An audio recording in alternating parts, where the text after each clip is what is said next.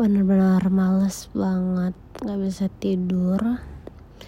Terus nggak tahu kenapa kayak masih penasaran banget gimana biar ini podcast bisa ke Spotify.